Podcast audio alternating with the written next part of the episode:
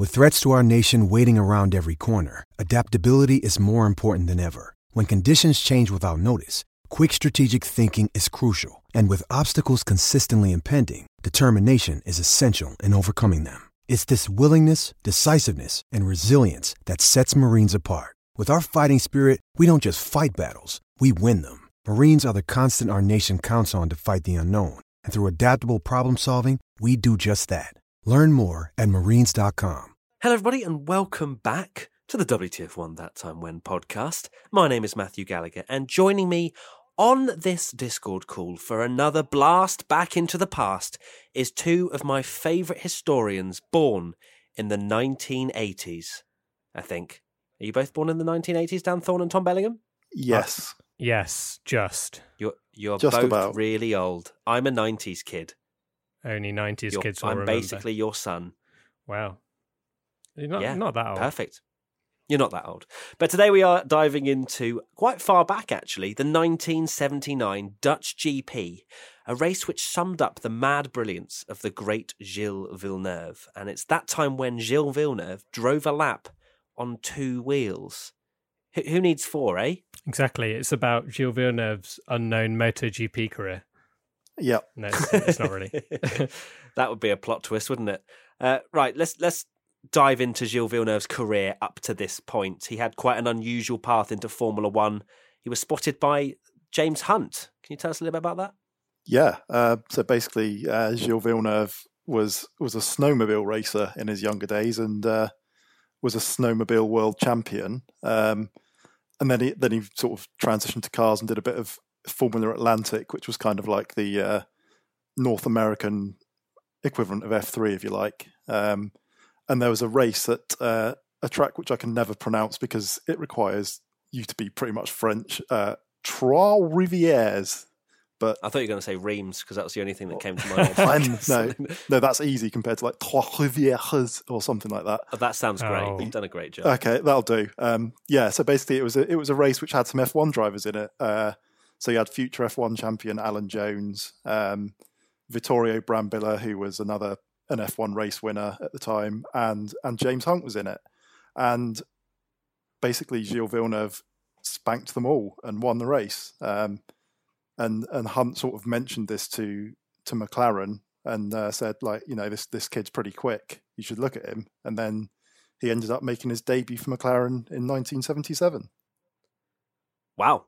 What what a what a turnaround! So a snowmobile world champion. What what exactly do do you need to do in order to become a world champion? Is it is it a sprint race in a snow snowmobile? Is it a, a long endurance race? How how do you go through the forest? Do you have to like capture wolves? How does it work? I, I think it was a, sort of like a cross country, almost like a rally type thing. But I think they were against each other. I'm not really sure. I didn't look that up. Ah, I mean, to be fair, it was just uh, my, my brain working. So I used to love back in the day just watching like the, the alpine skiing stuff. So I just had Yeah, in yeah. my head. Anyway, um, so after that, he then joined Ferrari, uh, which was the year after uh, he debuted for McLaren, um, and he replaced Niki Lauda of all people. So n- not the but pretty big shoes to fill, isn't that right?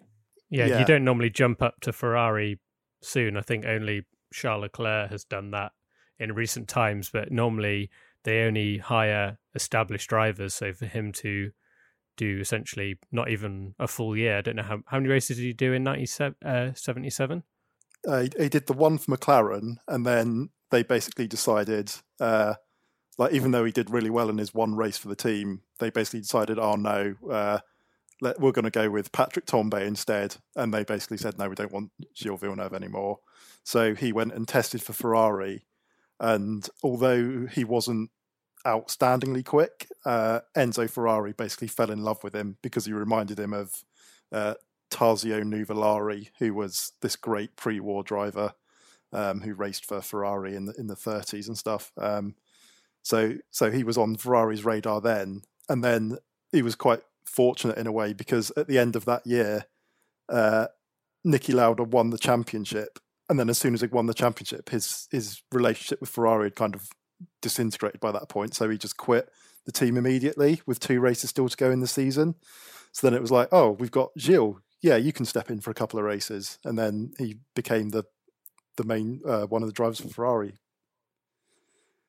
not a bad uh, start to your F1 career, is it really? And uh, McLaren and Ferrari, you mentioned, no. yeah, yeah, pretty good resume, and uh, set himself up pretty nicely. Um, so 1979 season we look towards now after he had his one year at Ferrari. He then was the number two driver to Jody Scheckter, who who was a, a, a race winner or a world he was a world champion, wasn't he? Uh, no, he was a race no, winner. Wasn't. he was point. a race winner. I, I, remember having a poster of uh, it was all the Ferrari winners. I, I, don't know why I thought champion definitely didn't win, but he, he, won for Ferrari, didn't he? Well, he did in this year, but at the time he joined the team, he, he wasn't a world champion. Gotcha. Wait, who? Scheckter or Scheckter. Gilles Villeneuve? Scheckter. Both. Scheckter. Gotcha. Yeah. Right. Okay. We're getting all confused here, but that's fine. It's uh, I mean a long time ago, 1979. I'm not a historian, but um, but Gilles Villeneuve won races and was better than Jody Scheckter at the start of the year. Uh, which you know, again, just kind of proving that it's almost like that Charles Leclerc, Sebastian Vettel vibe of being given number two and then doing better than your teammate. Yeah, yeah. Um, so yeah, Jody Scheckter was the number two, but Gilles was the better driver at the start of the year, and Scheckter was basically, I think he was told like, look, if you don't improve over the next couple of races, you know, we're not going to consider you the number one driver. Um, but then he did manage to improve and, and sort of kept his status in the team. But it was a little bit like, well, hang on a minute, this this guy who we thought was going to be our championship challenger, the young new guy is is quicker than him, sort of thing. I thought it was a bit strange actually that I was looking back at the results from this season and Villeneuve uh, the two races he won, Scheckter was second, so Villeneuve leading home Scheckter in those races. And my uh, from what happens later on in the season, which I'm sure we'll go into, I assumed that it was that kind of number two driver role where in a Ferrari where you just get out the way of your teammate, regardless of if you're winning a race, kind of like a Barry Barrichello or a Massa that that did that. But I thought it was interesting that Villeneuve did actually win two races, and they just allowed Scheckter to finish second. Yeah, I mean, I think it was sort of a, a kind of a weird situation where you know they weren't expecting it to happen, but I suppose team orders were a little bit less strict Extreme. back then, I would guess. Um, and also, as I said, like Ferrari loves Gilles, so you know if you're if you're a, a driver who's loved by Enzo Ferrari and you're a Ferrari team manager, you're not exactly going to say like, "Oh yeah, we need you to, you know, give up races because you're just annoy the big boss man. Yeah. Now, finally, on the 90, uh, 1979 season, as a kind of overview, we have before we dive into the Dutch GP, there was an epic battle with Rene Arnoux, Arnoux at Dijon. Is it Dijon? Dijon? Dijon. How do you say it? I don't know. Dijon, Dijon. like the mustard.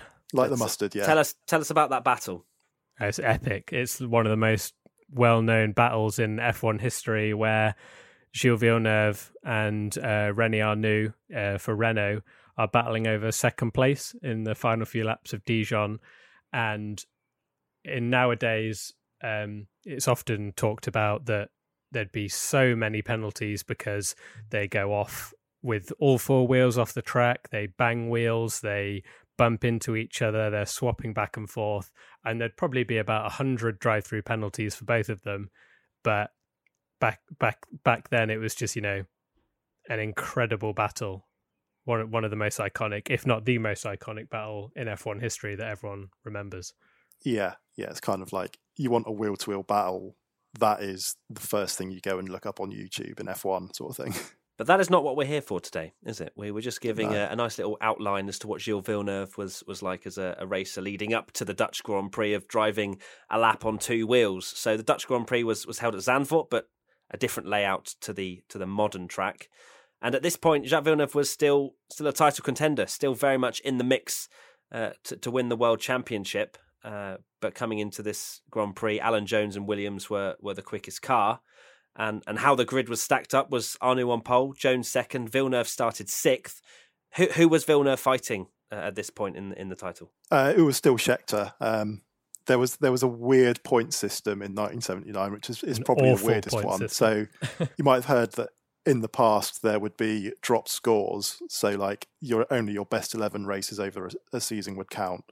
Um, in 79 it was a bit different. It was your best five results or your best four results from the first seven races i think and then your best four results from the last eight races of the season. So if you had so only eight races counted? Yes. Yeah, so uh, this is why that is ridiculous. So, although Alan Jones and Williams were the best team in the second half of the season, because they'd scored basically no points in the first half of the season, they couldn't win the championship because you could only score like a maximum of, of 36 points, if wow. you like. So, it was really weird and like really bad, if I'm honest. So, it's awful. So it was... Imagine uh, 2013 when Vettel did that nine in a row and, yeah. and he didn't win the title because only four of them counted.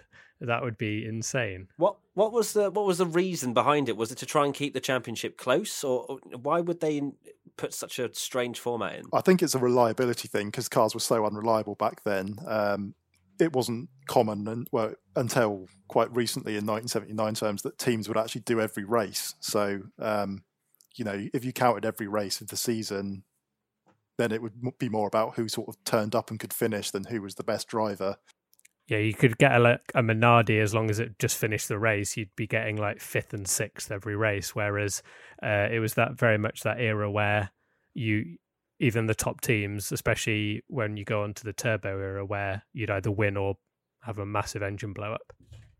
Let's turn our attention now to the race. So, as I mentioned, Arnoux on pole, Jones second, and Villeneuve down in sixth. And uh, Jones takes the lead at the start with Arnoux and Regazzoni colliding which promotes Villeneuve up to second. So a, a decent start from the lad. Yeah, he was always good at starts. Um, you watch sort of pretty much any race from the late 70s, early 80s, Gilles Villeneuve will come out of nowhere to be like at the front, even if he's starting like 11th. Speaking of 11th, lap 11 was when he uh, had an amazing pass around the outside of Jones to take the lead and then managed to kind of bridge a, a small gap. Um, and the Ferrari had the power, whereas the Williams was better in the corners. So it's it's quite. I guess that's quite a nice thing. That kind of reminds me of uh, probably not as extreme, but the the sort of the LMP ones and how you know the, when they were racing. I think it was around Silverstone. Was the Toyota was really quick in some areas, um, and and whichever car they were battling was, was you know completely different. I, I, imagine it was probably the Porsche, but yeah, hundred percent. That's the yeah. that's what I remember from that kind of peak LMP one era as well, where where you had different different attributes and they were better in certain things and it, it made for really good racing and this was the same i guess that the williams could catch up in the corners but ferrari would have the power on the straights which of the old school ferraris that was very much their thing wasn't it? There's that famous qu- quote isn't it? Something like aer- is it aerodynamics uh, for people that can't build a good engine? Something yeah, like that the yeah, enzo ferrari quote yeah, it was. Um, yeah, the the pass he did. Zandvoort back then was a really fast track. He basically had the first corner, which was like it is now. It's sort of a, a slightly banked hairpin, and then it, it went down to another hairpin, and then whereas the modern track sort of twists around and has a few more slow corners, the old track was basically just a high speed sort of loop back round to the start finish line with a sort of token chicane in the middle to try and slow them down, but it was quite fast. So uh, so the Williams would be better at the hairpin and the chicane, whereas the Ferrari would then just just fly down the straights. But the uh, the overtake he did for the lead was around that outside of the first corner, and uh, it, it, I can remember Murray. We had a, I, I chose this race to to talk about because I saw uh, you, Tommy, uh, chatting with Jimmy Broadbent on Twitter about Murray's magic moments, uh, the VHS. that's so funny. I've got that. I've got that in my notes as well, and that's what I was going to say. That this this is the uh, first time I was introduced to Gilles Villeneuve was that video. Yeah, me as well. Uh, same thing. And I can just remember just Murray Walker's commentary just going, and he's and Villeneuve's going for it around the outside of Tarzan, an incredible maneuver. Um, yeah, it's a, it's a really good pass. To be fair, it's almost he's not close to him. He sort of lunges into the braking zone and sort of drifts around the outside. It's amazing, amazing pass. People need to look it up then. Yeah, yeah. Um, so we, we, we continue on into the race. So lap 47, Jones caught back up and Villeneuve spins under pressure. Well, was that a particular mistake from Villeneuve or just completely out of the blue? And I mean, Villeneuve was, well, anything like Jacques, I imagine, quite a, a crazy, a crazy driver in terms of his yeah. uh, his driving style. Yeah, I watched it back. Doesn't he get his wheel on the curb? And yeah. this is this is back when curbs were not designed to fly over. Now they're very flat, aren't they? But yeah. curbs back in the 1970s were a way to almost put up a wall to say you're not going off track limits, and they were huge, really yeah. high. and if you even just dipping a wheel on them would would could even break your suspension or you know send you or flying off. You would you would know about it if you even put a slight wheel on the curb. Yep. So now we we go towards uh, what we have been we've all been waiting for the crazy lap. So two laps after his spin, Gilles' left rear uh, fails on the pit straight and he spins off at the first corner. He gets going again, reverses onto the track and drags dirt absolutely everywhere. Drives back to the pits flat out because you know they're a Villeneuve and Villeneuve's either drive completely and utterly on the limit or they crash, right? Yep. Um, and the car disintegrates and is, and is then on two wheels for most of the lap and then retires in the pits. What what was his thinking? What, why why would he continue on two wheels? Surely he saw that maybe there, there there wasn't a chance of him continuing. This is back with the Murray's magic moments. I just remember him in the in the gravel and Murray, Murray Walker's proper like, what's he doing? Because he's looking down at the cockpit and you just think, well, he's out. Why isn't he just getting out the car? Because he's got a massive puncture. He's like you say, just past the start finish straight, so he'd have to do an entire lap even if he could get back. And then the fact that he reverses back onto the track and his um his tire is deflated, but it's also kind of like flat like a carpet, if you like, if you imagine hanging like a off carpet the rim, basically. hanging yeah. off the rim. And because he reverses in the gravel, it just essentially chucks all the gravel and dirt back onto the track, um, like spinning it round. And yeah, he gets going again, and you just think, why is he doing this? Because there's absolutely no way that he's going to be able to get back to the pits and it be fine, especially when, like you say, the car disintegrates and he's now on two wheels. But it's just it's just an iconic moment, and it's it sums him up perfectly. I think. Yeah, it's uh, it's that classic thing. Like now, when a driver gets a puncture, you'll always get Martin Brundle or someone saying, "Oh, the trick is to go back slowly because if you go too fast, the tire will delaminate and tear apart the rest of the car." Um, which Gilles did the exact opposite of at the time. He just basically tried to drive back to the pits flat out. Um, the tire eventually sort of comes off. The rear wheel breaks at the suspension and is hanging behind the back of the car with sparks coming off of it. So because the back rear of the car doesn't exist anymore, it, it's sort of squatting down. So his front right tire is waving in the air, and Murray Walker's going like, "Oh, he's doing a wheelie down the straight," and he's still driving flat out with his arm up in the air so people can see him, and he's just giving it everything to get back to the pits. Um, and then he gets back to the pits and he's expecting it to be fixed and the team just say look no this you, you can't go back out. It's broken. And he was apparently he was quite sort of confused as to why his car couldn't be repaired because he just thought oh yeah i'll fix it and go back out five laps down whatever and just keep going because he just wanted to be the fastest driver at every corner of every lap of every race sort of thing. So that explains why he tore around and tried to tried to continue, is that he thought his car could be repaired. But I'm sure there's footage that people can find online where it kind of proves that his car was absolutely not repairable. Yeah, the uh, whole- by any stretch of the imagination. the whole rear wheel is hanging off, isn't it? The the um like the the whole like mechanism of the rear wheel ends up just getting completely ripped apart and then it's hanging behind and like being dragged along the back like it's being towed along. It's Yeah. insane. And like these days, that would be a massive penalty for like driving a car in an unsafe condition, and they'd get reprimanded and fined and all sorts. But it's quite funny back then uh, when he's retiring in the pits. Murray Walker just goes, "Oh, and this is why everyone loves Gilles and his never give up attitude." It's like a completely different attitude now, where people would be going crazy if someone did that. it's amazing how it can all change uh, uh, from then to now. So the race finish, Jones wins easily uh, after Villeneuve's mistake. Scheckter finishes second, and Laffite finishes third. And only seven finishers, as is normal uh, for those kind of Yep. 70s, 80s races. And uh, as you, as you mentioned, Dan, you know, uh, probably would be well. Firstly, there was no social media back in the late 70s, but uh, if there was, I still think that, as you say, that the whole tone of voice and you know just the the reaction would have been completely different. People would have been saying he's a hero and oh my goodness me, you know what an amazing thing. But had he then crashed into someone or a marshal or whatever, uh, it would have been a completely different story. So. As, and it also kind of sums up as as the kind of been the recurring theme of this podcast that Villeneuve's just been very much a well, both Villeneuves have been very much just drive to the absolute limit and probably crash. So Yeah. um, yeah, sums up his- their legacy pretty well.